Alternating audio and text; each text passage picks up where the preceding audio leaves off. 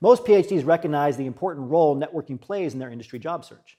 But what many fail to understand is that there's always a right way and a wrong way to network. Academia teaches us the wrong way. It teaches us to be suspicious of networking, okay? What does this person want? What is their ulterior motive? And so we think in turn that others are suspicious of our networking attempts. But this isn't true in industry, okay? In industry, networking is the currency of industry. There's value in reach out and follow up, it's respected.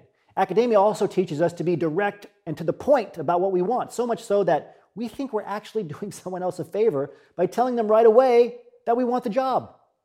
No one cares what you want, at least not right away. You being direct about what you want is a favor to you, not to the other person. So, in networking and industry, you want to focus on the other person and work to elevate their credibility. This is the only way to open the door to talking about yourself and getting a referral. The best way to elevate someone's credibility is to ask for their advice. For example, you could say, What are you working on right now that you're excited about? Or what do you do on a day to day basis in your role? The key is to keep your question, question short, casual, and focused on the other person's subjective experience so they don't feel pressured to give an objective answer that they could be challenged on. You also want to show appreciation. Congratulate them on a recent publication, promotion, or something similar. And make sure you lead with why you're reaching out in the first place, which could be something low pressure and casual like seeing one of their posts on LinkedIn. So let's pull all of this together now into really the only reach out script you'll ever need for networking. Here it goes. Hi, so and so.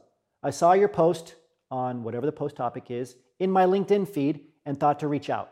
Congrats on your success in this job title at their company name. I'm a PhD in this relevant field and saw we are both interested in some shared interest that you found in their LinkedIn profile. And then finally, would you be interested in connecting?